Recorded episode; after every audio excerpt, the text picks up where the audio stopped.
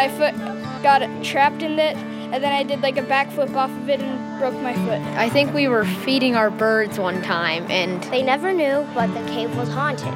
But I found it and tried to give it to her, but she said no.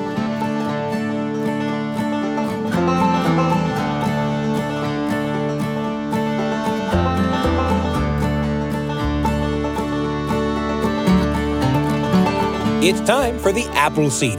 In every episode of the show, we listen to great storytellers tell great stories, and we always hope that the stories we bring you spark memories and thoughts for you that you can share with the people that you love around the kitchen table or the living room.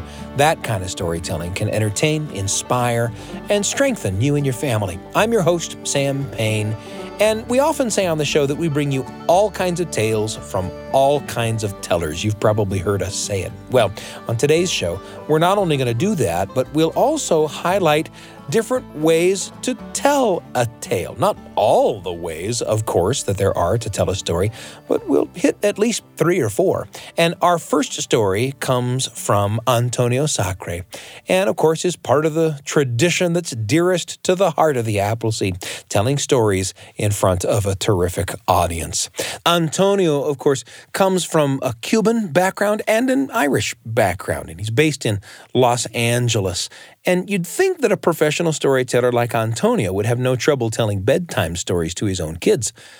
But as our first story will show, that's not always the case. But I come home from telling stories all day long, 6 hours of storytelling in a school, and I sometimes can't tell stories to my own children. Just a moment from the story, How Not to Tell Stories to Your Own Kids, from storyteller Antonio Sacre. And if you stick around to the end of the story, you'll hear a telling of a classic fairy tale that perhaps doesn't go quite the way you remember it. And after Antonio Sacre, we'll bring you a story that's about both written and visual storytelling and the way those two forms can enhance each other. It's a conversation with an author who felt she had a great story to share with the world, but she struggled to find her voice as a writer. But when she started to pair her written words with her own drawings, well, that's when it all started to click. I discovered a skill where I was able to capture expressions, faces. For me, that just became so clear to the message I've been trying to share and the feelings that I want to share with my stories. That's Ingrid Ochoa, the author and artist behind the popular internet comic, The Kiss Bet. And we'll bring you a conversation with Ingrid a little later in the hour. And finally, we'll end with a short musical story. Like our first story, this one takes place at bedtime. But instead of bedtime stories, this one is about bedtime songs. Secret fighter, running on the ground and climbing in the trees. A story from my own life coming up this hour on the Apple Seed. And now, how about we get started? Antonio Sacre waiting with a story called How Not to Tell Stories to Your Own Kids. And that may sound like odd advice coming from a storyteller, but trust us, your whole family is going to love this performance from Antonio. Let's head off to the Apple Seed studio along with our terrific studio audience. Away we go.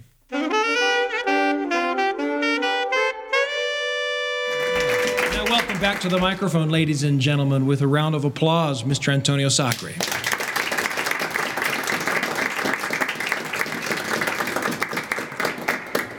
What a beautiful song. Thank you. So I make a living telling stories. My dad can't believe this. I talk to my dad very often, almost every day, and he always says, not always, but every now and then he says, Mijo, it's amazing you make a living as a storyteller because you are like the 10th best storyteller in our family. Which sounds like an insult, but if I were to go through the top 9, it's a Bronx Bombers list. It's amazing. So top 10 in my family is pretty good. And part of what I do is I do a lot of work with teachers and parents. What the Apple Seed does. Here's a story. Does that spark a memory? Go home and share those memories. And I told Sam today earlier, it's a folk art. It's not a fine art. You guys are fine artists. You have worked thousands of hours to do this thing that you do. And maybe if I practiced 1,000 hours, I would never sound like that. But still, it's different. But folk art, storytelling, we all do it. And so as I've been working with teachers and understanding the power of story, I then had children. And it's an odd thing. I tell parents to tell stories to their children every night. Of course, we read all the time, but I come home from telling stories all day long, 6 hours of storytelling in a school. And I sometimes can't tell stories to my own children. The old proverb, in the shoemaker's house, shoeless children. And I realized that this was something I was going to change. So when my son was 2 years old, 1.5 years old, before my daughter was born, every night, the same routine, tuck him into bed, his little teddy bear, reading a story, and then telling him a story. When he was younger, that worked okay, because I could tell the same story over and over again. I could tell the barking mouse 50 different times. When he was about 4 years old, he's like, Dad, I've heard that story before. That's okay, I got plenty of stories. And I would go through my entire repertoire. So it took me a long time to get to the end of my repertoire, 5 or 10 minutes at a time, every night with my son. Until finally, now I was telling stories to my son was 5, my daughter was 2, and I would tell stories to both of them. And then my son would say, Dad, tell me a story I haven't heard before. So this got me going through all of the family members. And I have a lot of family members. So a little story about Cousin Maddie and Cousin Marky and Cousin Julie and Uncle Mike and Uncle Pat and Tio Tito and Tia Clara and Maria, all the way through until when he was about 6 years old, he said, Dad, tell me a story about that's true from your life that I haven't heard of ever before. And I'm like, honey, I'm at the end of my stories. And then I came across, working with some teachers, this quote from Albert Einstein, if you want your children to be smart, read them fairy tales. If you want them to be more smart, well, he says, if you want your children to be intelligent, read them fairy tales. If you want them to be more intelligent, read them more fairy tales. I love telling personal stories of my family from the two cultures, but then I began to realize there are a lot of fairy tales out there. And there would be a time when I don't think there's a way you can run out of reading fairy tales. So I began to go through the fairy tales. And then sometimes I would sort of read or sort of learn the stories, and I would collapse into bed next to one of my children. And my daughter would always say, no, Dad, stand up and tell stories.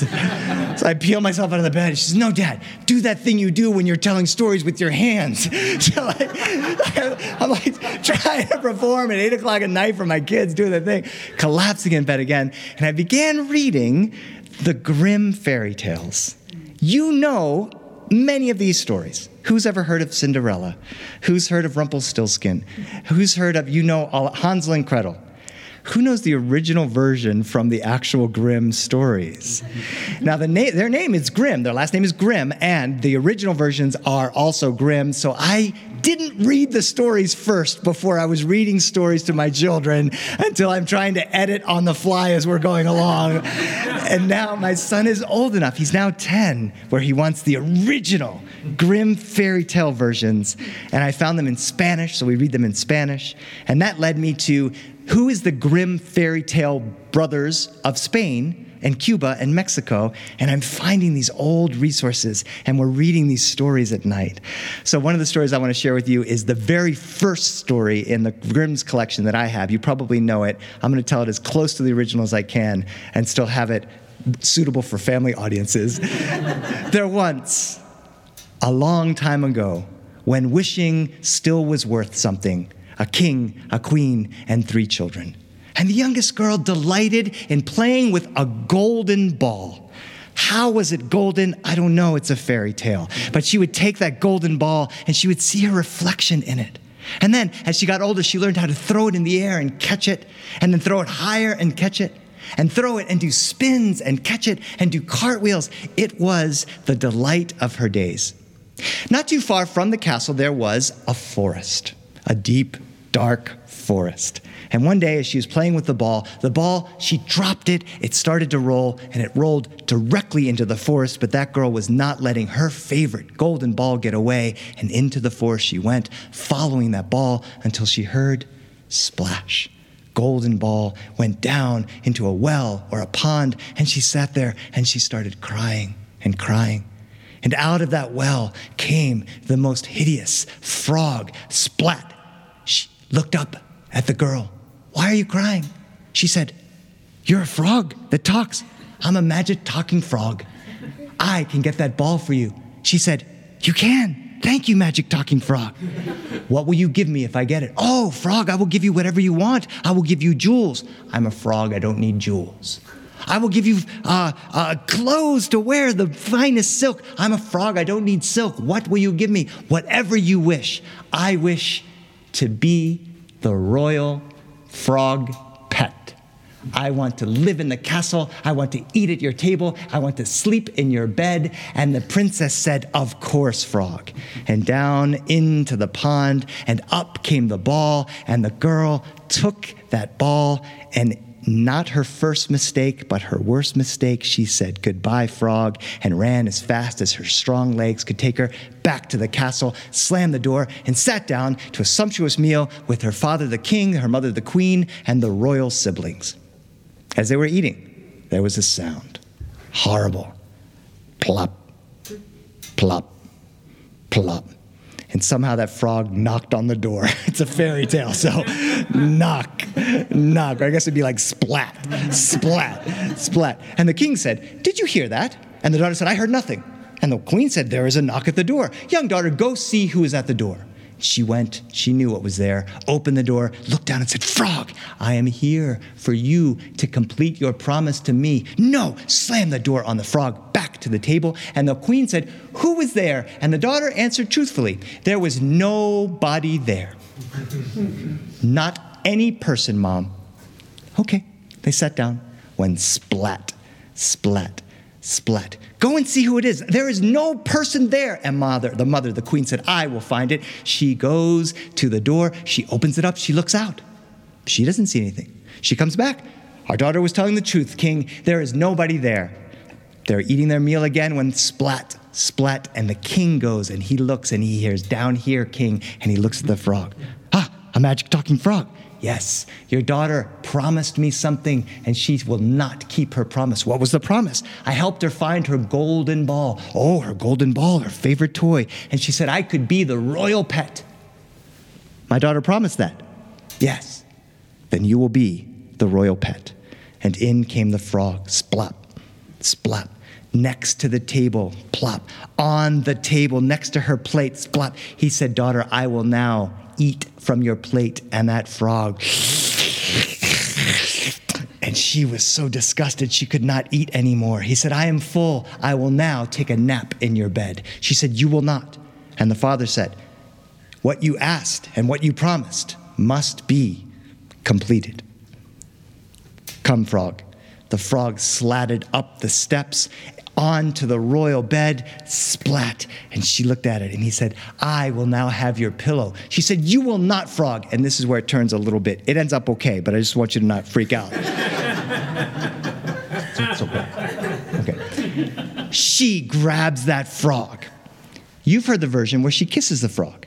The original version, she takes that frog and splats it against the wall. And there's frog goo everywhere. It starts to slide down in a horrible mess. And when that bloody mess touches the ground, out comes a beautiful boy.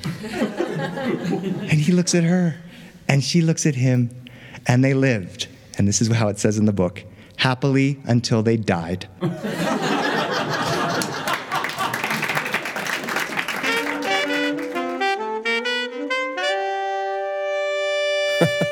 A story from Antonio Sacre called How Not to Tell Stories to Your Own Kids. That story was a lot of fun, and it's always a little amusing to find out that some of our favorite fairy tales originally took a more gruesome turn. But on a more serious note, I think Antonio really put his finger on a tricky tension that can exist when sharing stories with young people. Frankly, some stories, like the stories of the Brothers Grimm, are a whole lot messier than maybe we'd like them to be, or maybe than we thought they were. And it's much easier to tell a kid the version where the princess kisses the frog instead of splatting it against the wall, a version that might be a little kinder or gentler. And I can think of other stories that can get a little difficult once you start to unpack them. The story of Noah's Ark, for example, that's a favorite, right? All those colorful animals marching 2x2 onto a giant boat, beautiful rainbow at the end. What about the stuff in between, the part where God wipes away most of the people on the earth in an all-consuming flood? That may be heavy stuff for a kid, or for a grown-up, for that matter. And the story does end, of course, with a moment of mercy, a promise from God that he'll never flood the earth again. But you have to acknowledge the destruction in order to get to the rainbow at the end. And like I said at the top of the show, we hope that the stories we share spark memories that you can share with people you love. And when those memories come, you may be tempted to leave out the parts that get a little complicated, especially if they show you in a less than flattering light. But you might think twice about that. If it's someone you love and you think they're mature enough, those complicated bits of stories might just open up conversations that will help draw you closer together. Or, you never know, they might even lead to a good laugh, like in the Antonio Sacre story we just heard. Some of those difficult bits of difficult stories are worth bringing to the storytelling table, too. And in just a moment, a little talk back with our producers Heather and Brian about that story of Antonio's, followed by the story of a woman who found her storytelling voice when she learned how to draw. That's coming up here on The Apple Seed. I'm Sam Payne.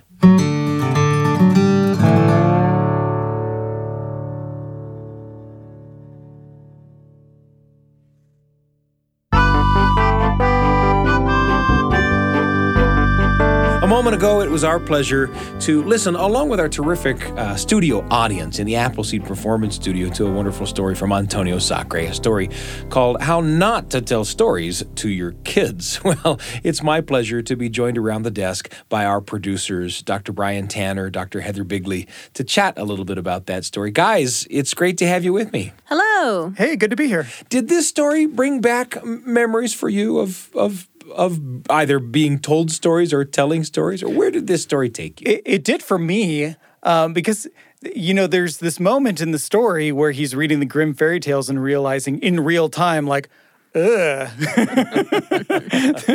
some stuff in here that's a little tricky, you know. It's true, you know. We acquaint ourselves with a lot of these fairy tales through Disney films and other things like that, or just sanitized versions. When in reality, the original versions of these stories are often darker, often a little trickier. Right? Yeah, and I found with my own kids as they're getting older, like, it's so fun for me because it's like, okay, you're finally at the point where I can share some of my favorite things, my favorite movies, my favorite books and stuff. Yeah. And but there have been times where I'm like, oh, I love this thing. Let's read it. It's great, you know. But I realize, like, oh, maybe this wasn't age appropriate. For instance, I read the book Holes with my son.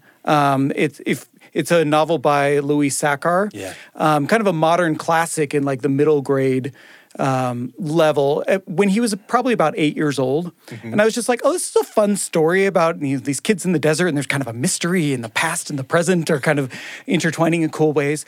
But as we were reading it, I was like, I'd completely forgotten how much like racial tension is brought into the story, and there's talks about lynchings and things, and I was like, wow, this is kind of tricky stuff, you know? And I was like, how much do I just kind of like, well, let's just gloss over this and speed past it? Or how much do we actually stop and kind of unpack some of this stuff? And I decided, like, let's kind of unpack this. I mean, like, there's a way to talk about lynchings at an adult level, and there's a way to do it at an eight-year-old level. But, you know, so maybe I wasn't as, you know, explicit as you might be with an adult, but it was just kind of like, let's talk about how complicated race can be, and how this history is really kind of ugly at times. Yeah. And I feel like it was a good moment to, in a friendly home environment, being where I can be a part of it and knowing what my kid is experiencing, to kind of approach these topics for the first time. It ended up being a good thing. Yeah. So having gone down that path, having entered into that difficult conversation, you don't find yourself wishing you'd gone the other way. No, I don't. I do think that we had a good conversation then, and it kind of showed me that I don't need to shy away from hard things all the time. In fact, there can be a time and place where we can talk about those things. So I mentioned the racial stuff in the book, but it's led to other conversations about other kinds of topics about people who may be different from him and how to treat them well. Mm-hmm. You know, we've had talks about how to treat LGBTQ people or people with like different abilities or people who are neurodivergent. Yeah. You know, recently I actually got an official diagnosis for ADHD, you know, and it was kind of a thing where it was like, what do I need to tell my kids about this or not? Or, you know, but it was just like, no, this is a good chance to say like, this is, I'm your dad and this is something that I'm struggling with. And there may be other people in your life too. There may be friends at school. And so let's just be kind and considerate to other people because they may be having a different experience than you. And you've set a precedent for not shying away from conversations that may be a little bit difficult. Yeah. Mm-hmm. How about you, Heather? Where did it take you? I was thinking about being in German class and reading these tales in German and how shocking they were at first. And not because I couldn't handle the material, but culturally speaking, for instance, the Germans have this character, the scissor man, that's going to come and get you if you don't behave. And I just thought, what's it like to grow up in a culture where the scissor man exists, right? What else is in that culture? Yeah. And not to point fingers at the Germans, but of course we have in our culture similar kinds of things, you know. We have the boogeyman and we, you know, so what does that say about us that's how we want to, you know, instruct our children, right? That we have a creature that will come and get you. And I don't think we do that much anymore, but certainly it was around when I was growing up. Using fear as a motivator. Yeah. And not just like fear of the fear of doing wrong, but the fear that some horrible monster is coming to get you. Yeah. Yeah. Mm-hmm. Yeah. Yeah. I look at kind of old world Christmas traditions, and it's full of stuff like that, you know, critters that will come to your house. Krampus. Sure. Yeah. I'm thinking of now I can't remember what they're called, but they come to your house, and if your house isn't clean, they cut you open and fill it with the dust that they sweep from your house. Oh, my goodness. So you better watch out. Right. You better not cry. Yeah. But again, I'm very interested in the notion of, you know, getting down into some of these difficult folk tales, right, as a parallel for, you know, what Brian was talking about, not shying away from some of the stuff. You know, we look at the child next to us and we think, is this child ready to engage with some difficult topics? Yeah. And Brian, your choice was to move forward in a way, you know, as the child's father, knowing the child, having some experience with the topic, and being able to appropriately lead a child into a discussion that will enrich their understanding, right? Yeah. Mm-hmm. Yeah.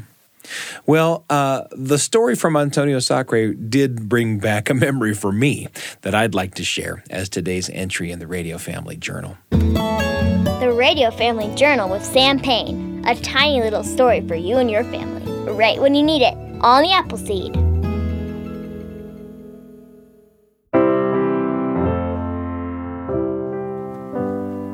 I remember as a little kid sitting down to a television event that no one who saw it would ever forget. It wasn't the moon landing or a royal wedding. It wasn't a bowl game. At the center of the event was actually a death, the death of a guy named Will Lee. Now, I don't know how many people would remember the name Will Lee. When he died in 1982, I don't think I even knew him by that name, but Will Lee's passing became an event of more than passing interest to every little kid in America, because every little kid in America knew him by another name, his TV name, Mr. Hooper. Mr. Hooper was the original owner of the neighborhood store on Sesame Street.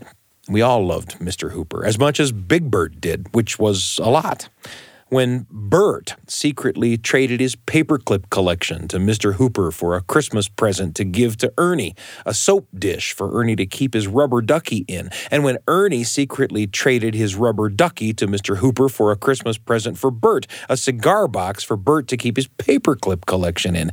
Mr. Hooper showed up on Christmas morning with the paperclip collection and the rubber ducky as presents for the two friends, saving Christmas for Bert and Ernie, even though Mr. Hooper, like Will Lee, who played the role, was Jewish.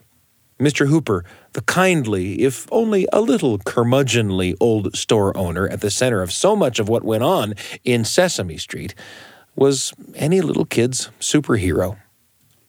And when Will Lee, the real-life actor who played Mr. Hooper, passed away, what was Sesame Street going to do? They could have simply replaced him with another actor. I mean, shows do that, right? They could have had a Mr. Hooper retired from the store and moved to Hawaii episode. That would have taken care of it, right? But the folks at the Children's Television Workshop, the producers of Sesame Street, said, no, passing from this life is a difficult subject to talk about with young kids, they said, but we're going to try to do it. Kids will deal with the passing away of important people in their lives, and helping kids manage the things that will happen to them, well, that's kind of what Sesame Street was for, so thought the producers of the show, as they sat down and tried to figure out how to tell a difficult story to their young audience. And as they talked about the episode, it became important to them to communicate three things. Mr. Hooper has died, he's not coming back, and we all miss him. And it became important to them to see that difficult idea through the eyes of a young child. And it became important to them to find a time to broadcast the episode when a lot of people would see it, and also when parents would be home from work and other activities and available to talk to their kids when those kids experienced the episode. Well, the episode, which broadcast on Thanksgiving Day, 1983, was called Goodbye, Mr. Hooper, and in it, Big Bird has to come to terms with the fact that Mr. Hooper is gone. And in one segment of the show, Big Bird has drawn pictures of all of his adult friends on Sesame Street, and he passes them all out, and they all love the pictures, and at the end of it all, Big Bird is left with one picture in his hand, a picture of Mr. Hooper. And he says that he can't wait for Mr. Hooper to see it, and that he'll show it to him just as soon as he gets back. And Big Bird's friends have to explain gently to Big Bird that Mr. Hooper isn't coming back. And Big Bird says, but who's going to make my birdseed milkshakes? Who's going to tell me stories?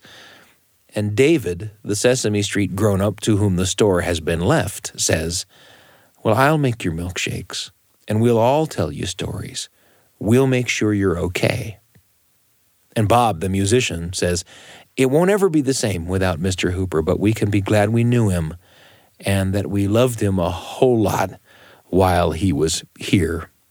The actor who plays Bob the musician says this through real-life tears. And Olivia, the photographer, says, and we will always have our memories. And Big Bird says, that's right. We can remember him and remember him and remember him as much as we want. Big Bird expresses sadness and anger and confusion, all the feelings that people feel when someone they loved was here and then isn't anymore. At the end of the episode, a new baby visits Sesame Street, and Big Bird is amazed and delighted, and he says, you know what the nice thing is about babies? One day they're not here, and the next day, here they are. Well, the episode won a Peabody Award. It was named by the Daytime Emmys as one of the 10 most impactful moments in the history of daytime television. I watched the episode when it aired. Everybody did. Goodbye, Mr. Hooper was a television moment that, with great care for the people who would see it, did what great stories can do, gave families the words to talk about the things, even the difficult things, that might happen to them, things for which they might not have been able to find the words on their own.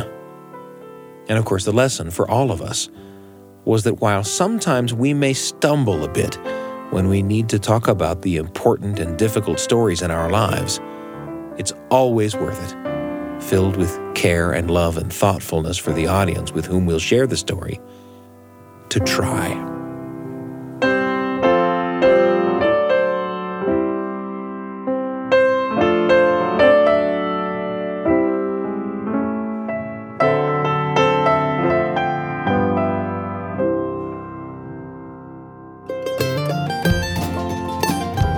Radio Family Journal with Sam Payne, a tiny little story for you and your family, right when you need it, on the Apple Seed. Thanks for joining me for that entry in the Radio Family Journal. You know, we always hope that the stories we bring you here on the show spark memories for you that you can share with the people that you love. That kind of sharing around the dinner table or the living room can make for memories that last a lifetime. A pleasure to sit around the desk with Heather and Brian to talk about that Antonio Sacre story. Heather, Brian, thanks so much for joining me. Hey, thank you. Thanks. Lots more coming up on the Apple Seed.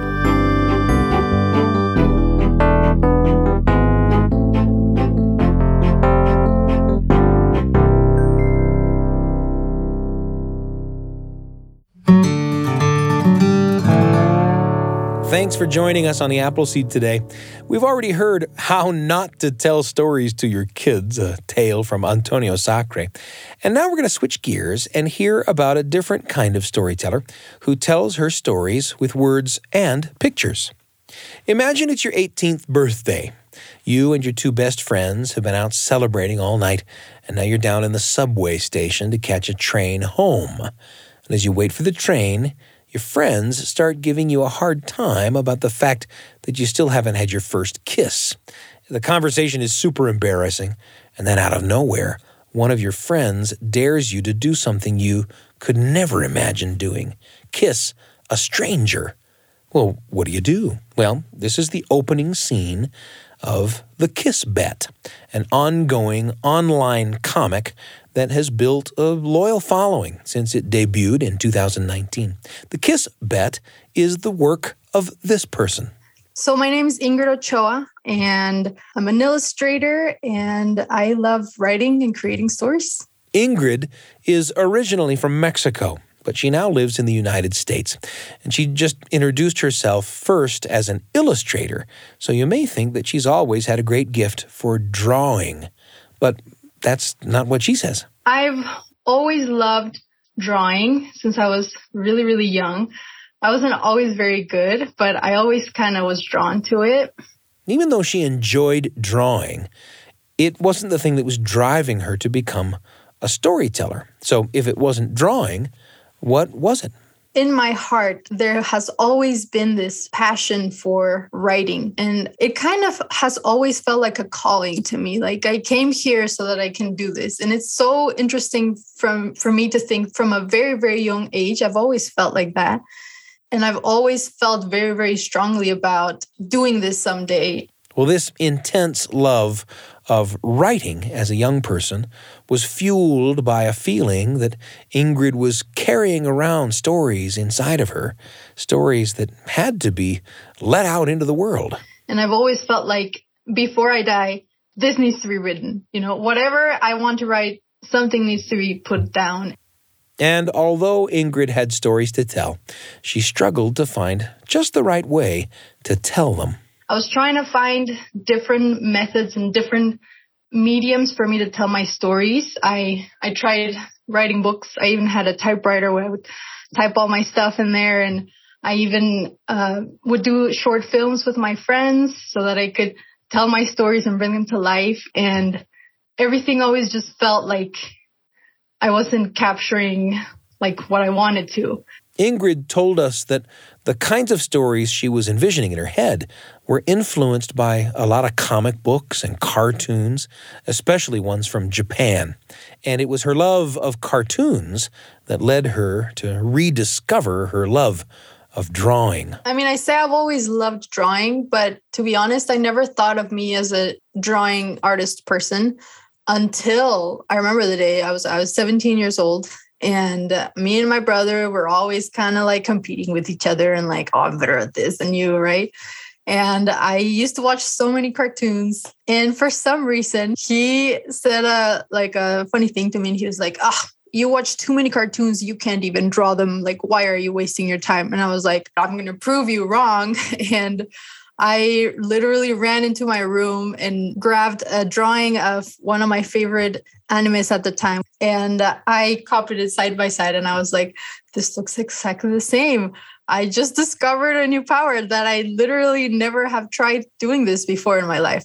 And just like in a comic book origin story, once Ingrid discovered her new power, she focused on training. I need to do everything I can now to develop it and to make it better. And I got really good at it because I put in all the effort. And as she got better and better at drawing, she found that her newfound ability was the key that could unlock the stories she had previously been unable to create through writing alone. For me, the images speak so much more than just like explaining things, and it's different for everyone.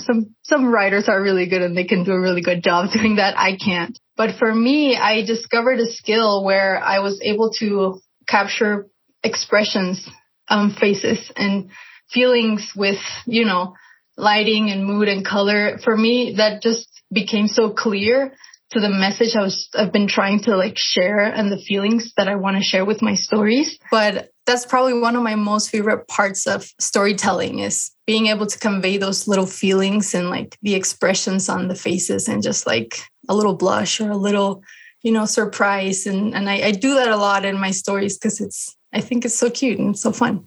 So now that Ingrid had discovered the power of pairing her words with her drawings, she needed to find the right story to tell. And she found inspiration for both the characters and the direction of the story from her friends. My best friends were very much like the characters in the story. Like I had my best guy friend, my best girlfriend, and we would play a lot of like their games and be like, oh, I bet you wouldn't do this. I bet you wouldn't do, you know, it's a bunch of things like that. And so all those feelings, I would put them into my story because every time I'm feeling things, I feel like there's other people that can relate to it. And so I just wanted to pull those relatable things into the story. So that's how it kind of started, you know. And so the story of The Kiss Bet was born. She posted the first episode in 2019 on webtoons.com. And at first, the number of views was pretty small, but Ingrid didn't mind. She was happy that she was finally putting one of her stories out into the world. When I started putting my work online, I never thought anyone would read it. So it was a little bit kind of like putting it out into the void and putting my thoughts and feelings. And I just felt so comfortable, like sharing that huge, not secret, but like intimate part of myself from my stories into the internet, because in my mind, I was like, nobody that I know is going to read this. So I can just put it out there. And then my best friend, girlfriend, she found out about the comic and she was like, oh, look, everyone, Ingrid is doing this. And I was like, no, they're going to read it and they're going to realize that they're them. And I was like, maybe they won't realize. Maybe they'll just think it's just made up, right? And then they're like, this is me, isn't it? This is totally me. And I was like, oh my gosh, no. But then, you know, it just came out and I was like, yeah, it's you. And to this point now, they are all very supportive of my work and they love that they're a part of this and their love being like important in my life enough for me to write about them. But pretty soon, the number of readers started to climb, and Ingrid could tell that her story was really resonating with people, just like she hoped that it would. I do get a lot of messages from young readers who are like, I'm going through something like that right now. But a lot is people my age, I'm 32, and even older who say, oh, I just remember those feelings, and it's so nostalgic. But Ingrid was also surprised to learn that her readership included people she never would have suspected. Even my mom, she has a book club with some sisters in church, and I've never told the sister, and she goes, let's read The Kiss Bet. I'm 78 years old, and I read every week. And I was like, oh, I didn't realize I had readers of all ages. The Kiss Bet has continued to gain new followers, And Ingrid has continued to release new episodes every week. And now, after a few years, Ingrid's story has reached more people than she ever could have imagined. Right now, there's 1.3 million followers in the English language, and it's translated into a few different languages like Spanish, French, German. I think overall, with all of the subscribers, there's around maybe 3 million, which is so crazy and huge to me how much it's grown, and just grateful that people are interested in this story. And The Kiss Bet has not only struck a chord with readers, but Ingrid has received some recognition from the comics industry as well. In 2021, The Kiss Bet was nominated for an Eisner Award, which is like the Oscars of the comics world. But while the number of followers is impressive and the critical recognition is validating like crazy, Ingrid's hope is that her work will spark the same feelings in her readers that she got from the stories she loved when she was young. Growing up, I would read a lot of books, a lot of comics, and I always felt that connection when I would read those books. And I always felt very identified when I would go to my special place in those books. And that's always something that I've wanted to create as well. And, you know, a space where people can feel like they connect. And that's one of my key goals, is to be able to have people connect and feel related. I was writing for myself, to myself, and trying to tell my story, right? And now I had a point where I had to say, okay, who am I writing to now? Who am I writing for? I'm still in the process of trying to say, yeah, this, I'm writing for myself, but I'm also writing for you guys now. Maybe you are like Ingrid. You feel like you have stories that you want to tell, but you haven't quite found the right way to tell them. For Ingrid, she was finally able to tell her stories when she put her love of writing together with her newly developed drawing skills. As we wrapped up our conversation, I asked Ingrid what she would say to anyone who might be searching for a voice like she was. I would say keep learning and keep trying to teach yourself and keep reading and keep seeing how other people do it, and don't give up. I think anyone can do anything that anyone wants to do. We just have to do it. And I don't know how more clear to say it, but just do it and don't be scared, and just trust that it's going to be fun, because that's why I did it. That's why I did everything, is because I thought it was so fun. We'd like to thank Ingrid Ochoa for sharing her story. You can find new episodes of The Kiss Bet every week at webtoons.com. And now, one last story before we go. And it comes from me. And as promised, it's a musical tale. And like our first story, it brings us back to bedtime.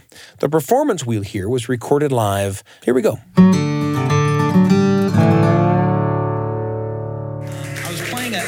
An audience just about this size one time, and there was a little girl sitting right about where you're sitting, actually. And after the concert, she came up to me and she stood right here at the edge of the stage. She was about 8 years old, and she said, "I'm a songwriter too." And and usually if somebody comes up to you and says, "I'm a songwriter too," especially somebody as cute and little as that, you just want to kind of pat them on the head and say, "Keep on going, little songwriter. You know, it's all's going to be well." But this little girl, she kind of had her arms folded, and there was kind of this challenge in her eye. You know, she was like, she said it in such a way that made you want to go, "Oh yeah." So I said, "Well, sing me something you wrote then." And she didn't even have any instruments or anything like that. So in my mind, I was kind of going, "Take that, little songwriter." And she said, "All right, I will sing you a song that I wrote. I'll sing you a song that I wrote yesterday on a hike with my mom and dad." And she sang this. Oh, up in the mountains late at night, you can look and listen as hard as you might, but you won't hear the sound of the crickets. You won't hear the sound of the crickets tonight. For the crickets kisses have left us gone far, far away. Oh, the crickets have left, they left during the day. As hard as I work, as hard as I try, I can't make the sound of the crickets cry. As hard as I work, as hard as I try, I can't make the sound of the crickets cry. Yeah, yeah. And she looked up at me, and I, kind of speechless, looked down at her, and she said, "Now sing me one you wrote."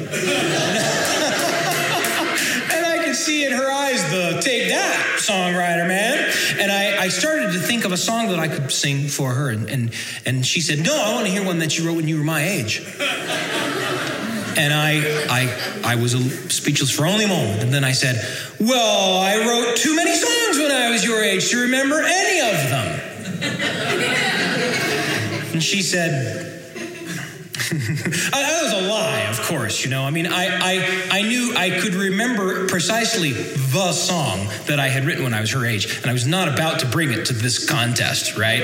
It was a song that me and my brother wrote. My brother in those days was trying to win the heart of Jenny Wilde. Jenny Wilde lived 4 houses up from us, up the hill, and he wanted to win her heart for good and for keeps, and he was 6 years old, and I was 8, and Jenny was 7. And so my brother and I, knees and elbows, got around a piece of paper and started to write a song for Jenny Wilde. And my brother was kind of the principal songwriter, and I was the, you know, kind of the secondary songwriter, but write a word, get a third. So I wasn't complaining at all. And we wrote the song, and we walked it up to Jenny Wilde's house and knocked on her door, and she came to the door, and she opened the door, and she said, "Sam, Joe." And my brother stepped up, and he stood up tall, and he raised his chin, and he closed his eyes, and he sang the song, and the song went, "I love you, I'll marry you, I love you, I'll marry you, I love you, I'll marry you, goodbye, goodbye, goodbye." Floated off the porch and went home.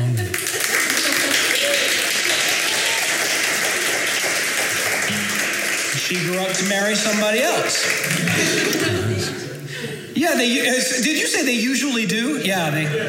Well, we were not good songwriters. We were not even good songwriters for our age. I mean, there are other people who write songs at that age that are really beautiful. I have a friend whose daughter sang up from the back seat as they were driving along one time.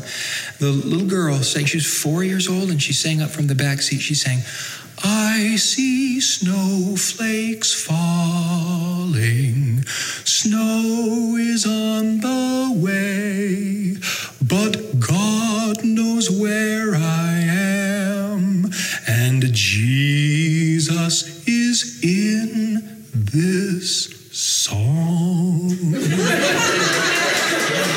If I had something like that, then I'd have brought it to the contest. But that same girl has an older sister who made up an opera. She composed an opera as she was kind of going around the house doing her daily stuff. And the opera was called Love in a Dairy. And she was the female protagonist of the opera. The male protagonist of the opera was an imaginary person named Percy. Percy was short for person I'm going to marry.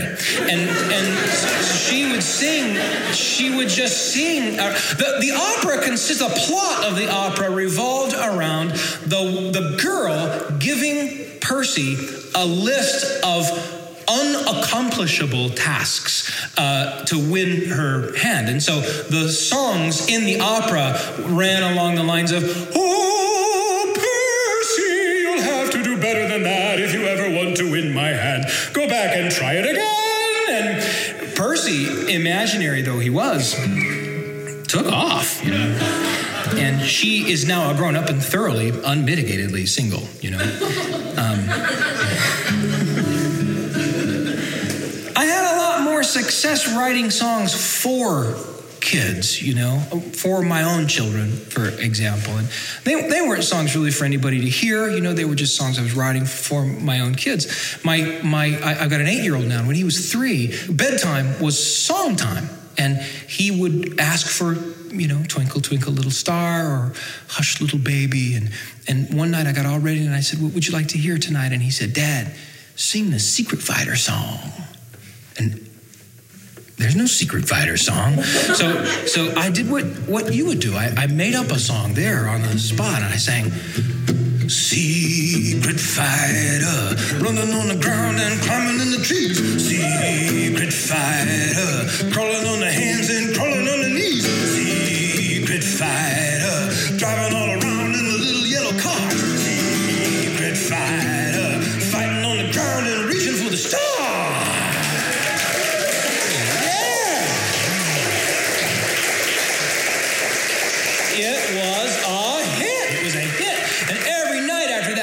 Secret Fighter, Dad, sing Secret Fighter. So we Secret Fighter it up every night. And on about the 5th day, I realized that on that first day, he had not, in fact, been asking for Secret Fighter, but Incy Wincy Spider. But yeah, it's in the end, I just quit the field, and I said to the little songwriter, will you teach me that song, and we'll call it good? So I sing it just about everywhere I go. She's probably grown up now, and I'm going to sing it in an audience, for an audience sometime, in which she is sitting, and she's going to, you know, sue me. But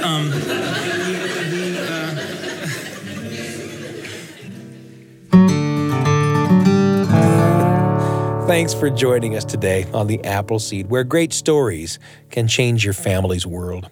Before we go, we wanted to say thank you to those of you who have taken time to send an email to this show, or who have left us a thoughtful review on your favorite podcast platform.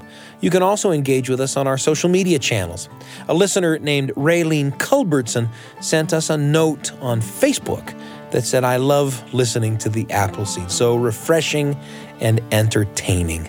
Well, we sure appreciated hearing that. Thank you, Raylene. You can be like Raylene, drop us a comment on our Facebook page, or you can send us an email at theappleseed@byu.edu. If you're listening through a podcast app, please rate us. Leave us a little review.